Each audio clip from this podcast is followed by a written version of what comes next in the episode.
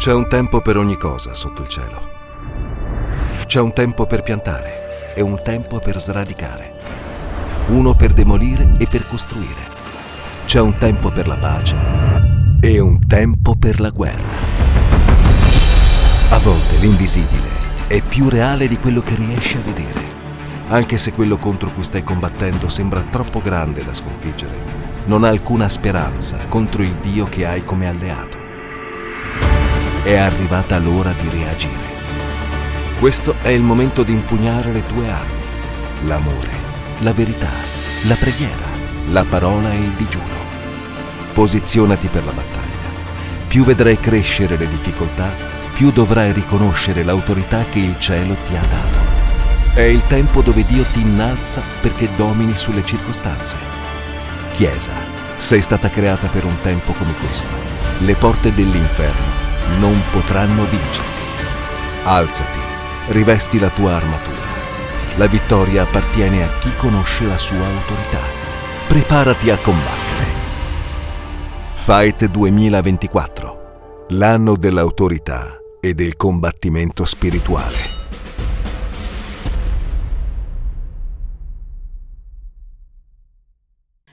Allora, e, e rispetto alla predica della scorsa settimana, come siamo messi? Mm? Io non vi lascio e non vi abbandono. allora, la scorsa settimana abbiamo parlato di autorità, giusto? E abbiamo detto, se vi ricordate, che noi l'autorità, che è un'autorità delegata, che noi prendiamo da Dio Padre e da Cristo Gesù, la dobbiamo usare, amen, per poter andare avanti. Altrimenti che cosa fa il nemico? Che è sconfitto, ma non è passivo, ma è attivo ancora, finché ci sarà il momento in cui verrà sconfitto totalmente, amen questa è la storia del cristianesimo e questa è la storia che stiamo vivendo. Se noi non utilizzeremo l'autorità, lui che cosa farà? Ci legherà e ci eh, porterà a vivere una vita, seconda dei casi, o spenta o mediocre, o seconda del, de, di quello che tu fai, comunque non nel proposito che Dio ti ha dato. Amen. Dio vuole invece che noi usiamo questa autorità. E cosa succede? Che il nemico lo sa. Allora voglio raccontarvi una cosa molto brevemente e partiamo da questo presupposto.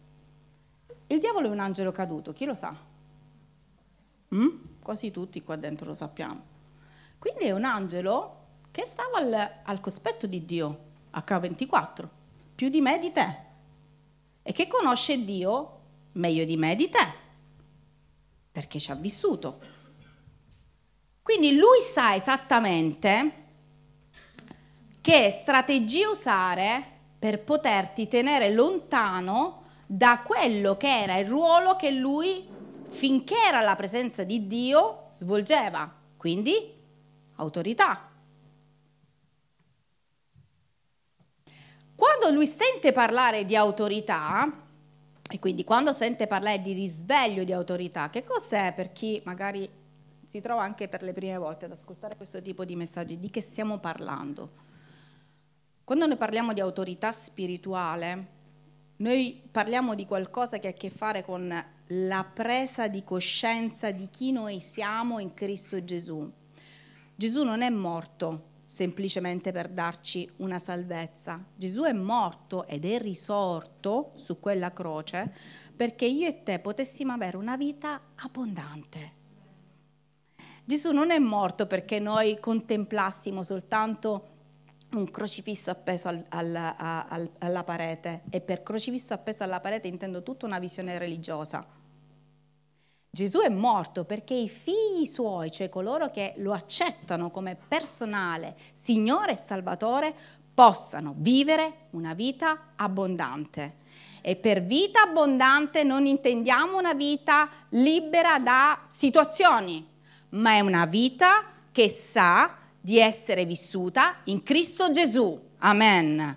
Quando il diavolo trova persone che si ra- ramificano e, e, e, si, mm, e si, proprio si cementano in questa verità con la V maiuscola, farà in modo per tutta la tua vita, ricordati, è un avviso questo, per tutta la tua vita, farà in modo che tu possa in un certo senso sgretolare questa verità. C'è una caratteristica del diavolo che dobbiamo sapere molto bene prima di entrare a parlare di, di, di questo argomento, è paziente. Ok? È molto paziente. Quindi lui ti studia e molto, con molta pazienza, e la pazienza si sviluppa in anni. Primo, secondo, terzo, quarto, quinto, sesto, settimo, ottavo, magari al nono hai un cedimento e arriva lui per cercare di toglierti l'autorità che tu hai in Cristo Gesù. Lui ha paura di gente in autorità. Lui ha paura di gente che usa il nome di Gesù al di sopra di ogni altro nome che ci crede. Qualunque cosa succeda nella tua vita, io credo che Lui rimane al di sopra di ogni cosa. Io credo che Lui è il comando delle situazioni. Io credo che Lui guarisce. Io credo che Lui risuscita. Io credo che Lui trasforma il lutto in danza. Io credo che Lui è colui che ha per me pensieri di pace, di giustizia. Io credo che Lui è al di là di ogni mio pensiero. Io lo credo. E quando il diavolo vede gente che ci crede nonostante tutto, ti ho mandato di tutto, ancora ci credi? Sì, ancora ci credo. Cercherà sempre, fino alla fine della tua vita, a smangiucchiare. E per smangiucchiare non intendo quel periodo che tu dici sono un po' ammaccato, sono un po' così, che ci sta. Smangiucchiare vuol dire quella cosa che ti stacchi completamente e a un certo punto non ti ritrovi più nella tua vita. Ma come? Prima credevo, rimanevo fermo, adesso un po' traballo. Quindi non stiamo parlando di momenti di smarrimento, ma di guerre perse. Ok? Allora, il titolo di questa predica è Meglio la testa di Golia che la mia. Ripetete con me, meglio la testa di Golia che è la mia. Amen. E oggi parleremo di, secondo voi, combattimento nella mente. E là.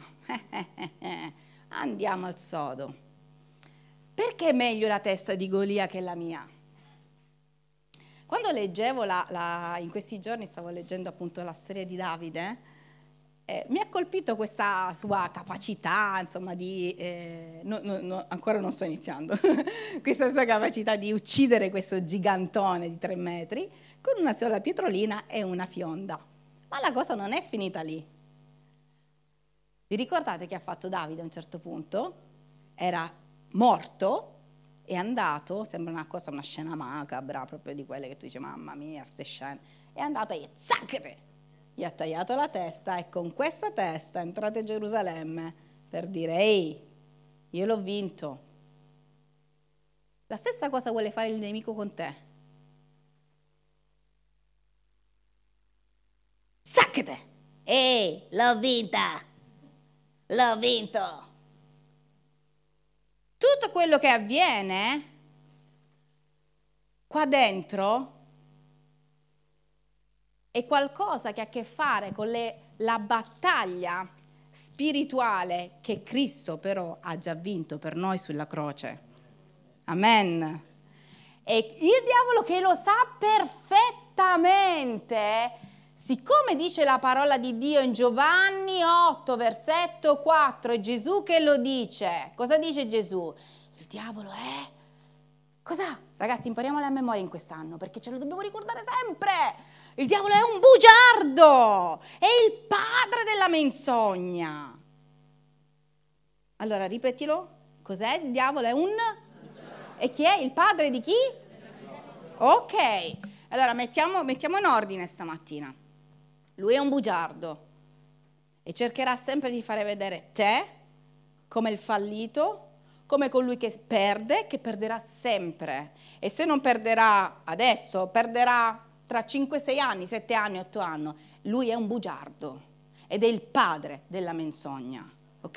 Battaglia spirituale. Questo ha a che fare con uno dei punti saldi della nostra battaglia spirituale. E noi quest'anno, più di ogni altro anno, perché Dio ha detto adesso mettete un focus su queste menzogne affinché voi non cadiate più. Io non voglio gente che, che, che, crede al padre della menzogna. Se io ti ho promesso, Sara, se Dio ti ha promesso qualcosa nella tua vita, non ha alcun diritto il diavolo a dirti che non è così. Lui è il padre della menzogna, lui è un bugiardo. Quindi la mia mente deve cominciare a proteggere le proprie orecchie spirituali e la propria mente.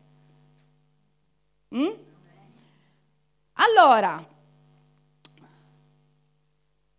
cosa dice seconda Corinzi 10, 3, 5? Allora, il migliore, ehm, il nostro migliore insegnante, oltre a Gesù, sulla battaglia, chi è?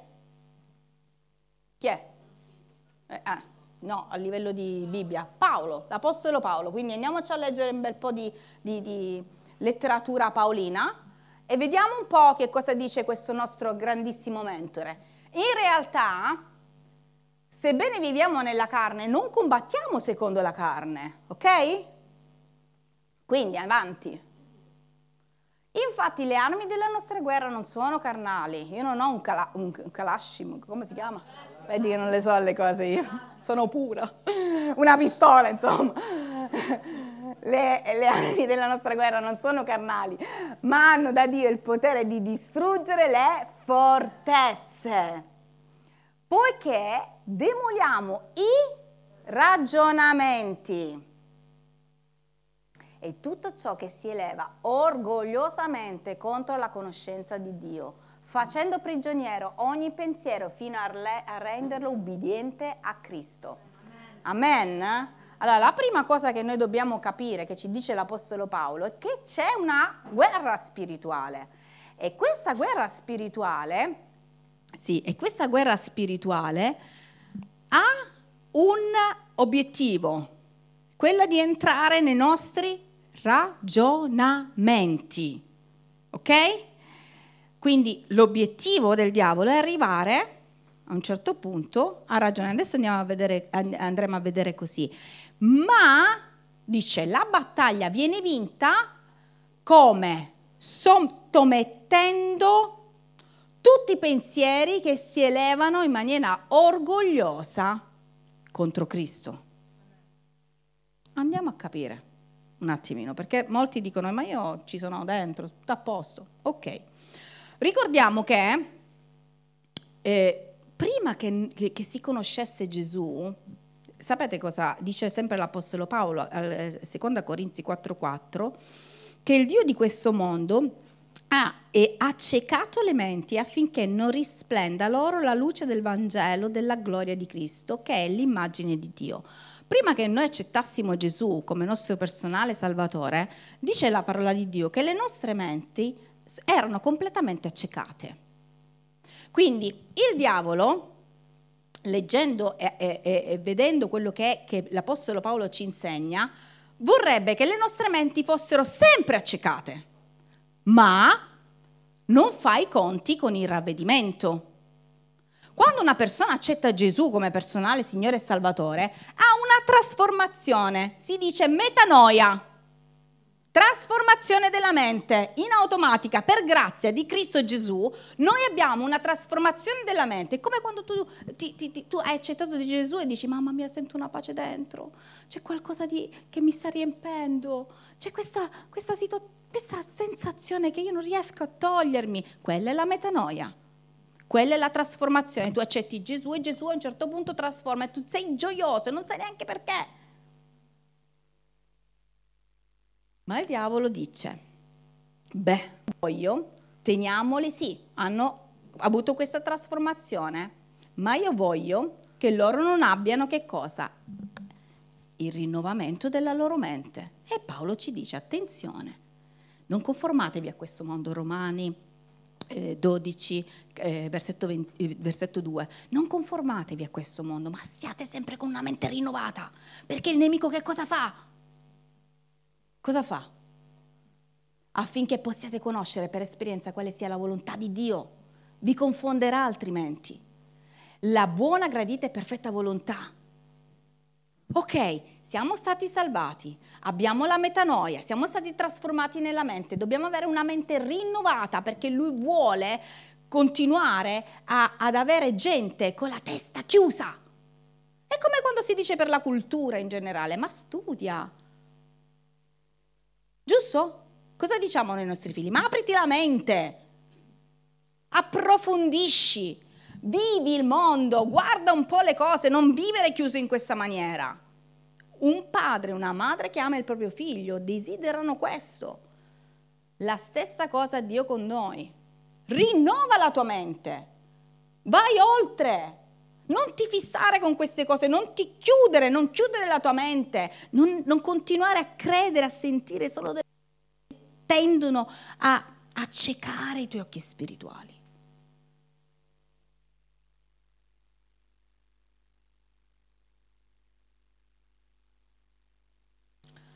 Seconda Corinzi 11, 3, 3 dice, sempre l'Apostolo Paolo che parla,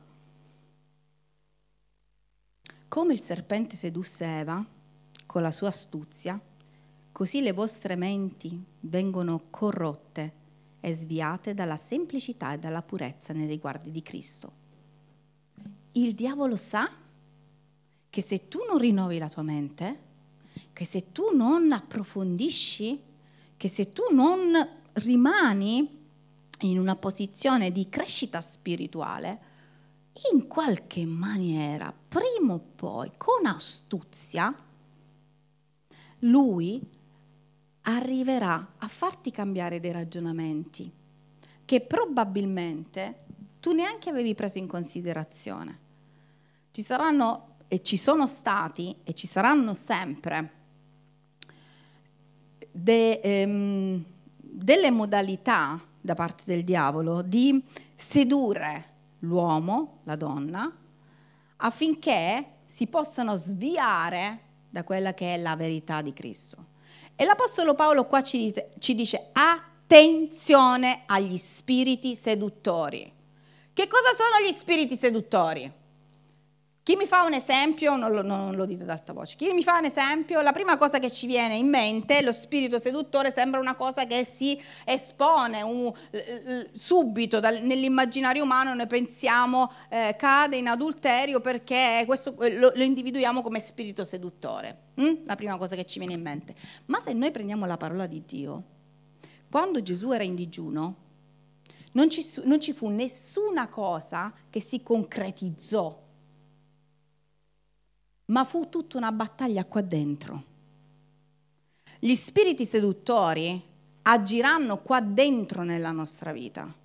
Gli spiriti seduttori cercheranno di fare delle fortezze spirituali nella nostra mente affinché noi possiamo abbandonare quella che è la verità e non entrerà tranquilli con la donna che cammina o con l'uomo che cammina a seconda se sei sposato, fidanzato, non lo so, non, cammino, non, non verrà così.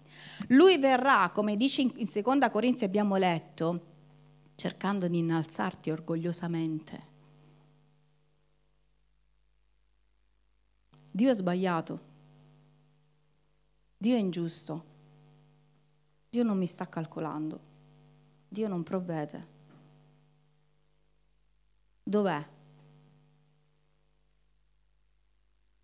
Tutti i ragionamenti che innalzano il nostro io e che non permettono allo Spirito di Dio di tagliarli fuori. Ricordiamoci, Giovanni 8, 44. Il diavolo è un bugiardo ed è il padre della menzogna. C'è una storia, c'è una storia, c'è un personaggio nella parola di Dio che ci insegna tantissimo sul combattimento spirituale. E, e, quando noi parliamo di combattimento spirituale, come abbiamo detto, è tutto quel combattimento che ci fa stare tanto tempo anche sotto spiritualmente. Il combattimento spirituale arriva piano piano. Tu a un certo punto ti, ti arri- eh, eh cose di vita vissuta. Arrivi un giorno e dici, mamma, sono paralizzato, sono paralizzata, non so come è successa questa cosa. E, senti, mm, si può sentire di, di, di, storie di attacchi di ansia, di panico, di qualunque altra cosa, o, o anche sem- il semplice abbandonare proprio la voglia di stare con Dio, no? Perché il diavolo arriva piano piano piano piano piano piano da lontano, da molto lontano, da molto lontano. E quando si presenta poi il, la cosa a, a, nel, alla sua estrema, eh, suo estremo volume, tu non sai da dove è cominciata, ma lui sì. Ecco perché noi dobbiamo avere una intelligenza spirituale e una saggezza spirituale nel come noi conduciamo questa vita. Questa vita è bellissima, è straordinaria e se noi la vi- vivremo secondo il proposito di Dio, noi veramente potremo dire, ah, quando finirà questa vita, se avremo la grazia di Dio, come dice mio figlio, tutti dovremo morire di vecchiaia, dice il messaggio mio figlio. E se noi avremo la grazia di morire veramente di vecchiaia e chiudere quegli occhi, dire mamma mia, è stata una vita così bella, così, così appassionata, perché? Perché lui era al centro. Se lui è al centro sarà sempre la vita migliore, perché noi saremo non solo lui sarà al centro, ma noi saremo al centro con lui del proposito che lui ha stabilito per noi. Ecco perché è così importante. Perché Dio ha stabilito per ognuno di noi una vita eccezionale. Non ci ha mandato su questo mondo affinché io e te potessimo patire le pene dell'inferno. No, quella è destinata a gente che purtroppo per non aver accettato Gesù andrà là. Noi siamo destinati a una vita, io credo alla parola di Dio, basta, punto. Una vita, vita in abbondanza, una vita vissuta con abbondanza, una bio, una vita piena, ripiena di Lui. Amen. Cosa fa lui? Assolutamente parlo del diavolo. Cosa fa? Perché stamattina voglio parlare di lui? Perché se noi non parliamo del nemico, non possiamo capire che tipo di atteggiamento dobbiamo assumere su questa vita.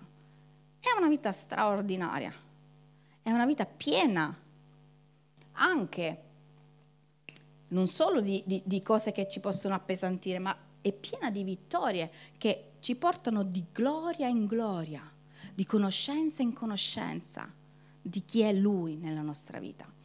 E c'è questo personaggio, come vi ho anticipato dal titolo, eh, meglio la testa di Golia che la mia, che ha capito esattamente che è meglio essere una persona, comunque sia, nonostante i propri difetti, nonostante i propri peccati, nonostante quello che, che, combina nella vita, perché qua nessuno di noi è esente da sbagli, nessuno di noi è esente da sofferenze, nessuno di noi è esente da ingiustizie, nessuno di noi è esente da lutti, nessuno di noi è esente da niente. Ma se noi capiremo questa importantissima regola spirituale, vedete come il nemico comincerà a mollare dei territori spirituali chiamati fortezze. Impara a riconoscere se nella tua vita ci sono delle fortezze. L'unica fortezza che deve essere è la conoscenza di Dio e la volontà di seguire Dio. Amen. Altre fortezze non ci devono essere. Perché se non avrai questa fortezza spirituale, la mia vita è sua e io voglio conoscerlo ogni giorno di più e voglio stare con lui ogni giorno di più, se io toglierò questa fortezza, arriverà un'altra fortezza. Perché il nemico è così. Se la casa è vuota, arriverà. Perché dobbiamo sapere queste cose? I figli di Dio non hanno paura. E a chiunque pensa questo in questo momento, io rispondo nel nome di Gesù. I figli di Dio non hanno paura, i figli di Dio sono consci della posizione che hanno e vanno avanti con, con ehm, consapevolezza di chi loro sono. Amen. E quando si trova di fronte una persona del genere, eh, il nemico depone le armi, dice aspetta, ci torno tra un anno, vediamo se tra un anno sarai un po' più scoraggiata, un po' più meno allenata, aspetta un attimo, ora non mi va perché me le dà. E noi sappiamo che deve essere così, Perché noi siamo destinati alla vittoria. Se il nostro papà ha vinto e ha vinto su quella croce e, e tramite la resurrezione, abbiamo detto la volta scorsa e lo ripetiamo perché lo dobbiamo ripetere, ha fatto un pubblico spettacolo dei demoni. Che cosa vuol dire? Che tutto quello che ti assilla, chiamalo per nome, ansia, preoccupazione, ehm, ehm, maledizione economica, malattia, morte, e qualunque cosa ti assilla, quando Gesù ha vinto con la resurrezione, sapete che ha fatto? Ha strappato le chiavi, a un certo punto ha spogliato questi demoni e li ha fatti camminare. Pubblico spettacolo. Così tutti quanti per nome tutti quanti per nome, perché ne ha fatto un pubblico spettacolo. E quando lo Spirito Santo ci ricorda questo, ci dice guarda che lui sa esattamente che c'è un tempo contato. Ma se io ho vinto, tu che sei mio figlio, tu devi vivere da vincente e non da perdente, perché io ho già fatto quello che doveva essere fatto. Ora c'è un tempo in cui io, cioè Dio, ha stabilito che io e te usassimo l'autorità. Semplice, semplicissimo. Ma Signore, ma io non vedo, non vedo le risposte, non vedo le, bat- le battaglie vinte, non vedo la risoluzione delle cose, non la vedo. E Dio dice, abbi solo la, con- la consapevolezza che è vinto tutto nel mio nome. Ed è, stato già compiuto tutto in me. Cos'altro vogliamo? Cos'altro vogliamo? Davide è un uomo che nel, troviamo nella parola di Dio, fu un guerriero che vinse la sua vita perché associò alla sua identità di guerriero la sua identità di chi me lo dice? Adoratore. Uno degli elementi, perché andremo a sviscerare nell'arco di tutto l'anno, eh? non, non, sarà una cosa fatta a ehm, sequenza, ma Dio mi diceva adesso devi però subito toccare questo, subito.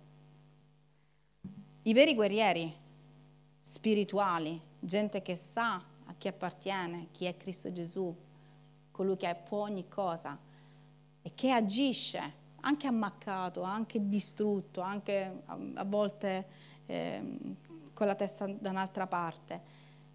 Lo è perché allo stesso tempo è un vero adoratore.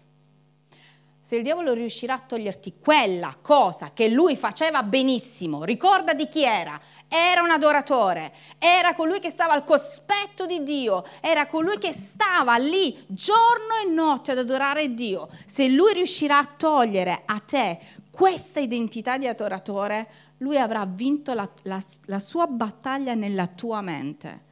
Attenzione, quando tu ti troverai, che cos'è l'adorazione? L'adorazione dice proprio eh, proscheneo, il termine greco è proscheneo, mi getto a terra, dice bacio in maniera così così sentita, lo bacio, voglio stare con lui. C'è una persona che bacia un'altra, che bacia i piedi, che sta attaccato, una persona che vuole stare con lui, che vuole stare con Dio. Se, se il diavolo ti porterà lontano da questo luogo, avrà vinto. Tutte le volte che io mi, chiedo, Signore, ma può essere stata, non lo so, può questa situazione tenermi lontano da te? Sì, hai permesso che questo fosse, ci allontanasse. E tutte le volte che io mi rendo conto di questo, cerco ovviamente in maniera più veloce possibile perché mi manca mi manca.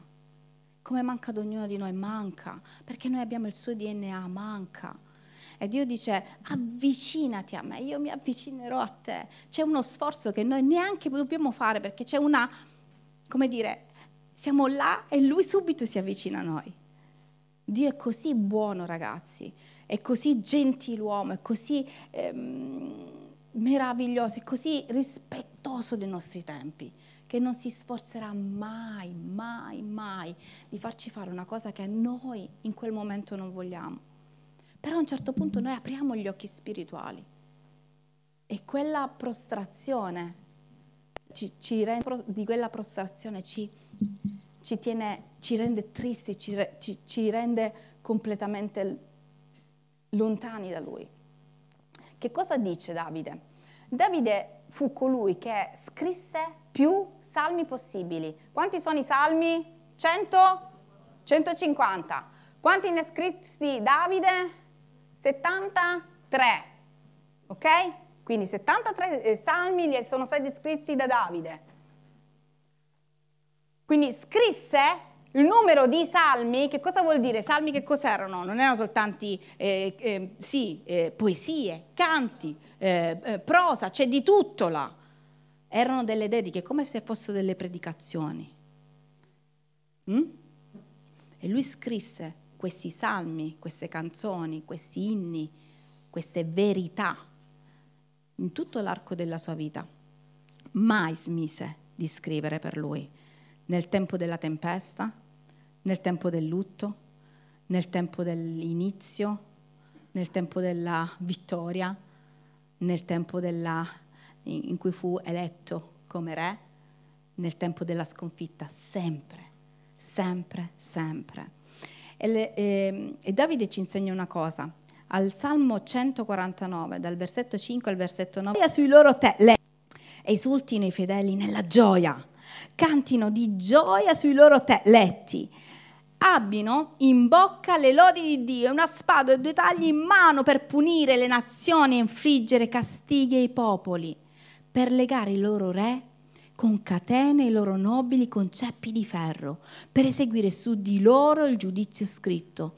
Questo è l'onore riservato a tutti i suoi fedeli. Alleluia. Cosa dice Davide? Davide dice, ragazzi, noi esultiamo di gioia. L'esultanza di gioia non vuol dire ah, ah, mi, mi, sta succedendo il finimondo e io gioisco. L'esultanza di gioia non è qualcosa che tu manifesti con il sorriso sempre stampato in faccia. Dio non ti sforza a fare questo. E quell'esultanza e quella tua gioia che tu dici non so da dove proviene, ma io sento veramente che è tutto sotto controllo. Perché ho allenato la mia anima. Ho allenato la mia anima a non mollare. Davide viene fuori da un allenamento spirituale che parte da una voglia di stare con lui. Vi ricordate la storia? Era un piccolo pastorello, un ragazzo che adorava con inni mentre pascolava e mentre faceva questo uccise l'orso, uccise il leone e a un certo punto uccise Golia e poi fu scelto fu unto e lui continuò ad adorare, anche se era unto e non era stato sul trono, non è stato messo sul trono subito, sappiamo che passarono anni. E lui era talmente un adoratore innamorato di lui che addirittura il re dell'epoca, Saul, che faceva? Lo chiamava e lui suonava e gli spiriti se ne andavano. Eh? È l'unico caso nella parola di Dio non ci fu una manifestazione, ma gli spiriti se ne andavano prima che Gesù viene, che gli spiriti non potevano stare al cospetto di un unto di Dio. Amen. Cosa vuol dire questo? Che Davide era consapevole del ruolo che aveva l'adorazione. Si fermò? No. Davide peccò. Vi ricordate la storia? Peccò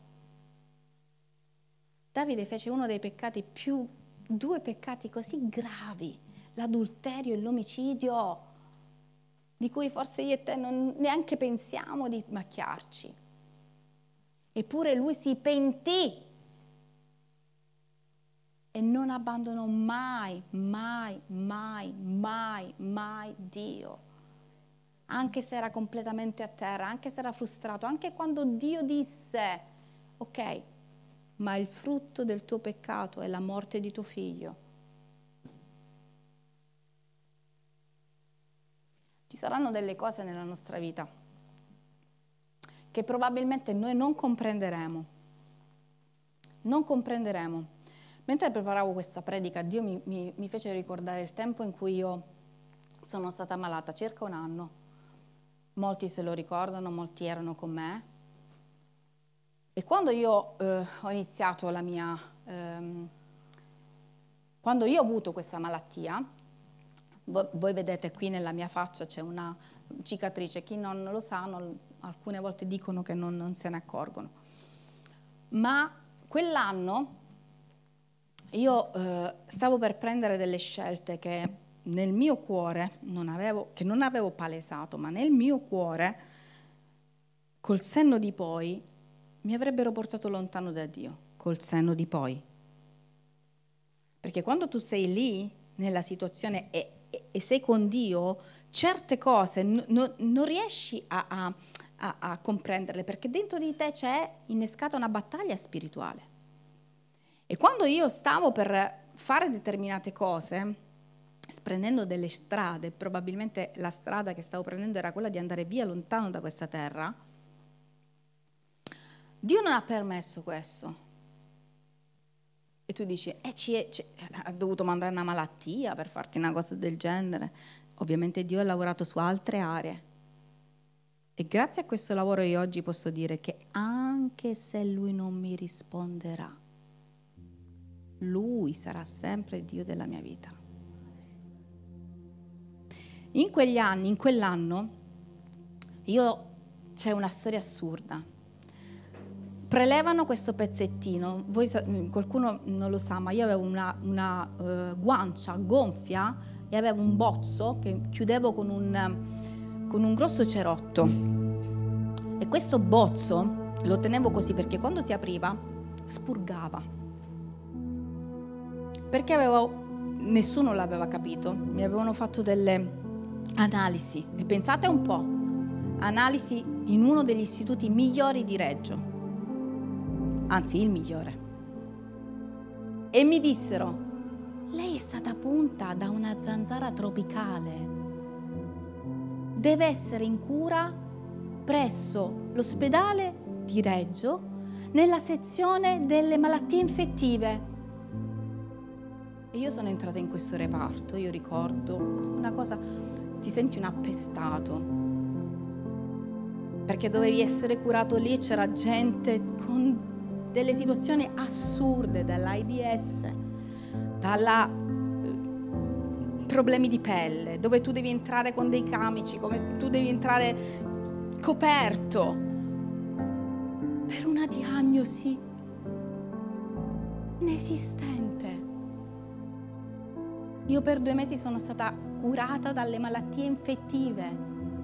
C'è la mia cartella, ma non si trovava.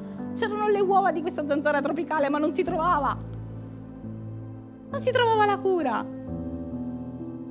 E allora ho detto, vabbè, andiamo a Roma, forse ci capiranno qualche cosa. E a Roma mi hanno detto, hai un'escrescenza della pelle, non sappiamo che cos'è, che cos'è. Facciamo così, Adesso la tagliamo, poi faremo la plastica. E altri due mesi tagliata. Ogni mattina alle sette e mezza andava all'ospedale Riuniti. E c'era uno, un infermiere che si prendeva cura di me, dolcissimo. E mi toglieva la garza, mi apriva, mi toglieva la garza e me la rimetteva. E lo scopo doveva essere quello di richiudere la parte. Perché se non escrescenza per un'infezione si sarebbe dovuta richiudere. Altri due mesi. Una volta ero sul lettino, mentre facevano questa operazione, una persona, uno dei dottori entra e fa, ma non è che è l'AIDS? E non penso che tu sei già martoriato. Ho fatto anche gli esami, perché mi aveva fatto venire il dubbio.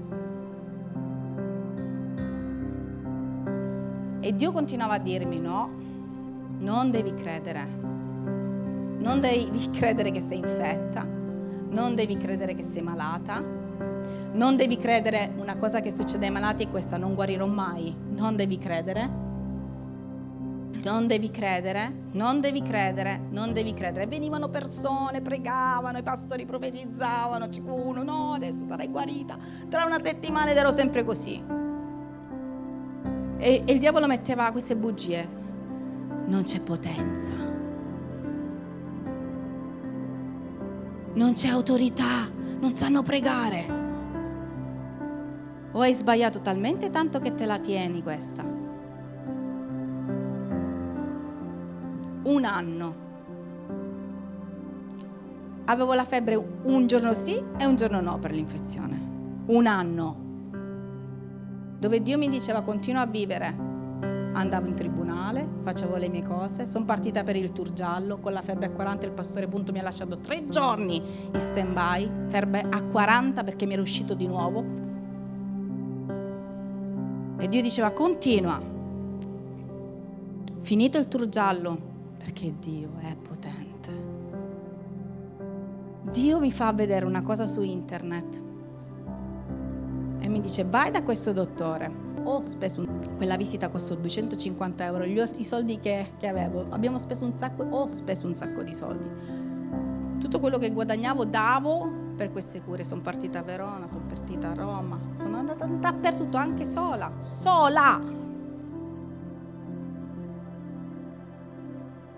Sono arrivata lì a Roma e questo dottor Smile, così chiamato, se lo volete lo cercate su internet, è, il, è uno dei, è il dottore più importante del mondo. Sono andata da lui e ho detto guardi, io penso che sia legato ai denti, non lo so, ma c'è qualcosa che mi dice che è legato ai denti, perché io, prima che tutto iniziassi, io ho spiegato, io avevo un dolore ai denti e lui era un maxillo facciale, un plastico, quelli che ricostruiscono le labbra alle porine ai bambini dell'Africa. Il più bravo. E lui mi disse, ma cosa le hanno fatto? Cosa le hanno fatto dopo un anno? è partita un'infezione da qua, dal dente del giudizio. Dovevano semplicemente estrarre il dente del giudizio e togliere questo filamento che si era creato e chiudere tutta questa cosa. È assurdo cosa le hanno fatto. L'operazione costa 5.000 euro più 5.000 euro, una cosa 10.000 euro. Io chiamai mia mamma e ho detto guarda perché non era convenzionata lui era un privato. Ho detto mamma io ho bisogno di 10.000 euro. E mia mamma disse va bene, ma Dio disse no, io non ti guarisco, ma io trovo la strada migliore per te. Perché in tutto questo tempo Dio ha guarito quello che c'era dentro. E la guarigione, se non fisica, perché Dio ha permesso un'operazione gratis nel miglior ospedale di, di, d'Italia, privato, ma convenzionato con la Calabria perché eravamo poveri, tutti gli altri pagavano e noi come calabresi no. Servita con una infermiera, cioè io ero così, l'infermiera mi portava il tè con i biscottini, mia sorella pure si è operata, sa perfettamente. Villa Cecilia si chiama. Villa servita col parrucchiere dentro. Io potevo andare col parrucchiere e farmi i capelli. Cioè, ragazzi, Villa Cecilia si chiama. Una cosa straordinaria. Questo primario ha curato quello che c'era, ma il primario dei primari ha curato quello che doveva curare. E quello che lui ha fatto in quell'anno è stato, Catherine, io ti, non ti lascerò io non ti abbandonerò a questa guerra spirituale nella mente. Io non permetterò che lei possa vincere sui tuoi pensieri, che tu possa andare lontano da me. E tu vedrai come così è stato in quell'anno. Come mentre tu mi adori continui, anche se, se ti senti uno schifo, se ti vergogni di te stessa, perché non era bello quando ti spaccava questa cosa e usciva tutto anche se questa cosa ti infastidisce, anche se pensi che l'uomo non può fare niente, l'uomo non può fare niente, ma io sì posso fare tutto. E quando io sono arrivata a togliere quel dente, mi avevano proposto anche la plastica, io ho detto no, va bene così, perché io possa sempre ricordarmi quello che lui ha fatto nella mia vita. E Davide fu così. Ricordatevi che questo combattimento è già stato vinto. Davide era un adoratore che andava in alto. Ricordati le, le aquile. Quando tu attraverserai la valle dell'ombra, anche Salmo, Salmo 23. Anche quando io lo, lo, lo attraversassi, che cosa faceva Davide? Saliva in alto, in alto, in alto, in alto, in alto, in alto, in alto, in alto, in alto, in alto, in alto, in alto, in alto, come le aquile cercava di toccare Dio e poi a un certo punto che faceva? Puntava il suo nemico e diceva il mio Dio vive, il mio Dio è fedele, il mio Dio è reale, il mio Dio non mi abbandona, il mio Dio è colui che provvede ad ogni cosa, lui è colui che ha dato la sua vita per me, è morto, è risorto, ha sconfitto ogni nemico e non ha fatto altro che fare un pubblico spettacolo di ogni demone, il mio Dio e vai giù in picchiata e afferri quello che deve essere afferrato. E a un certo punto tu lo vinci e dici, oh, anch'io autorità, anch'io autorità, anch'io autorità, anch'io autorità. E Dio ci sta insegnando questo e ci insegnerà questo in quest'anno. Sali, sali, sali, sali, sali, sali, sali, sali, sali e poi giù.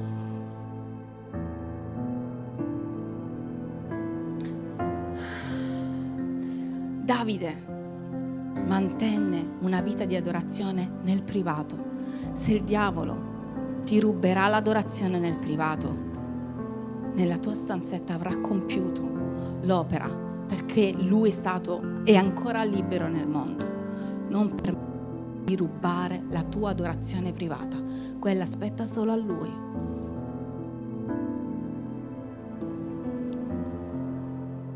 Dice nel Salmo 42, versetto 5, perché ti abbatti anima mia, perché ti agiti in me. Spera in Dio perché lo celebrerò ancora ed Egli è il mio Salvatore, il mio Dio. E io sarò obbediente in questo. Sarò obbediente in questo. Se una cosa deve crescere quest'anno è l'ubbidienza. L'ubbidienza, io sarò obbediente a Lui, a Lui, a Lui e io non mollerò Davide ha adorato nel mezzo delle avversità. Perché? Perché dice che lui aveva inteso il concetto di eternità. Nel Salmo 34.1 dice, io benedirò l'Eterno in ogni tempo e la sua lode sarà sempre sulla mia bocca. E al Salmo 27, guardate che meraviglia che ha scritto questo uomo, 27.5 perché nel giorno dell'avversità Egli mi nasconderà nella sua tenda. Quanti possono dire che Dio ci ha nascosto? Mm? Nel giorno dell'avversità Dio mi ha nascosto. Quando io stavo male, male, male, male, a un certo punto sto meglio e ti aveva nascosto. Mi, occu- mi occulterò nel luogo segreto della sua dimora. Mi leverà in alto sopra una roccia e ora il mio capo si innalzerà sui miei nemici che mi, che mi accerchiavano e offrirò nella sua dimora sacrifici con grida di giubilo, canterò e celebrerò le lodi dell'Eterno. Quando tu passerai per quella valle e passeremo per quella valle, ciò che noi non dobbiamo fare è permettere di essere messi in disparte dal nostro luogo segreto. Noi continueremo ad adorare Dio. Per adorazione che cosa vuol dire? Starò attaccata a Lui, attaccato a Lui. Pretenderò che questo rapporto, piuttosto che sfaldarsi, si ramifichi sempre di più. Ricordatevi degli spiriti seduttori, così come è stato con Eva. Il diavolo manderà degli spiriti seduttori che lavoreranno anni anni, anni, anni alle calcagne. Ma Dio ha già apparecchiato una mensa alla quale dice adesso vieni a mangiare e là ci sono tutti i tuoi nemici che ti guarderanno mentre tu mangerai, nessuno ti toccherà perché io l'ho apparecchiata per te. Io conosco un Dio che ha vinto. Io e te incontreremo un Dio che ha vinto. Io e te tra qualche anni saremo al cospetto di un Dio che è al di sopra di ogni altro nome, che ha vinto ogni cosa. Ti rendi conto che stiamo andando a incontrare il Re dei Re? E lui dice: abbi adesso questa opportunità di vita per calpestare serpenti, scorpioni, per far conoscere veramente che tu sei, non perché ti devi fare chissà che cosa, perché io ti ho dato questa vita abbondante dove la tua la mia grazia non solo ti basta, ti sopravanza e tu che cosa avrai? Avrai la possibilità di usare autorità sui tuoi nemici. Non sei un, un fessacchiotto della situazione, non sei un poveraccio della situazione. Quando sarà che ti sarai colpito? Perché saremo colpiti. C'è un luogo segreto. Un luogo segreto dentro il quale lui ci nasconderà, ci curerà, ci sosterrà, ci riabiti, riabiti, riabiliterà e ci rimanderà. Amen. Quanto è buono Dio, quanto è perfetto Dio, quanto è glorioso Dio. Ha voluto condividere il trono con me e te. Ha voluto condividere il trono con me e te. Che non eravamo degni, ma per la grazia infinita di Cristo, non solo l'ha condiviso, ha detto adesso vi do una vita e voi regnerete su questa terra. Il mio trono è il vostro trono. Il mio cielo è il tuo cielo. Io so che Dio vuole semplicemente lasciarci così stamattina. Lui ci nasconderà nel luogo segreto, nella sua dimora. La, adoraz- la, la nostra adorazione verso di Lui non cesserà, non cesserà. Anche qualora avessero preparato accampamenti nemici, non cesserà. Sai perché non cessa? Perché io e te abbiamo il suo DNA. Sai perché non cessa? Perché noi ce l'abbiamo dentro e quando tu hai Dio dentro, dice la sua parola, nessuno ti rapirà dal palmo della mia mano, nessuno, nessuno. Stamattina Lui vuole solo ricordarci questo. Ti ho creato perché tu possa vivere una vita abbondante. Adora, entra nella casa, nel luogo segreto, nella stanza segreta. Adoralo, adoralo, adoralo, adoralo. Adoralo, adoralo, adoralo, adoralo. E quando pensi che non c'è stata la risposta, tu dici io lo adorerò continuamente, come è stato per Davide. Davide è stato negato addirittura di fare una casa, una cosa meravigliosa, voleva fare la casa per Dio, Dio, Dio gli ha detto no ma lui ha continuato ad adorarlo.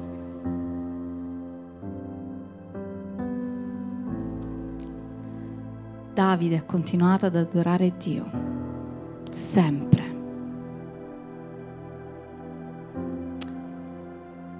Signore, noi vogliamo essere destinati proprio a tagliare teste spirituali e non lasciare la nostra testa.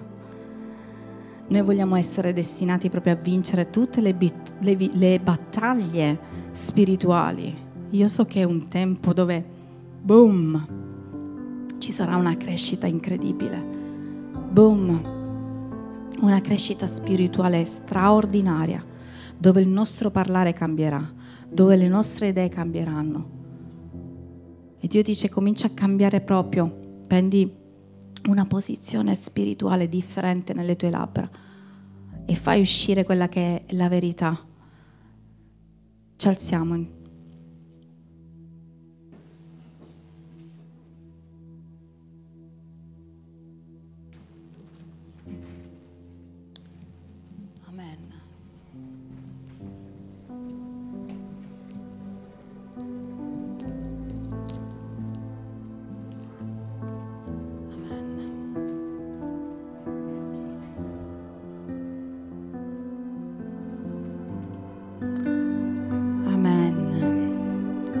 Ricordati che quello che tu vinci oggi è vinto non solo per te, ma per tutta la generazione che Dio ti consentirà di generare. E tu vincerai non solo per te stesso, ma eh, vincerai per tutto ciò che c'è attorno a te. Dio dice le, bat- le battaglie che voi vincerete in questo tempo, consapevoli veramente dell'autorità che io vi ho lasciato e soprattutto consapevoli della posizione, del posto in cui io voglio vedervi. Saranno delle battaglie che avranno una risonanza nei luoghi celesti assurde, dove tu penserai di aver fatto chissà un colpo piccolo. Dio dice stai tranquillo che quel colpo ha permesso che si staccasse questo legame che ti ha tenuta bloccata, bloccato per tanto tempo. Dio dice ogni cosa, ogni passaggio non è a caso, ogni tempo non è a caso. Permetti all'opera di Dio di andare fino in fondo. Permettiamo a Dio di andare fino in fondo con adorandolo, con l'adorazione, con il luogo santo, con la sua presenza, con l'attaccamento, con io non desisto. Nel nome di Gesù, aiutami Spirito Santo a non mollare. Nel nome di Gesù. Amen. Preghiamo insieme stamattina.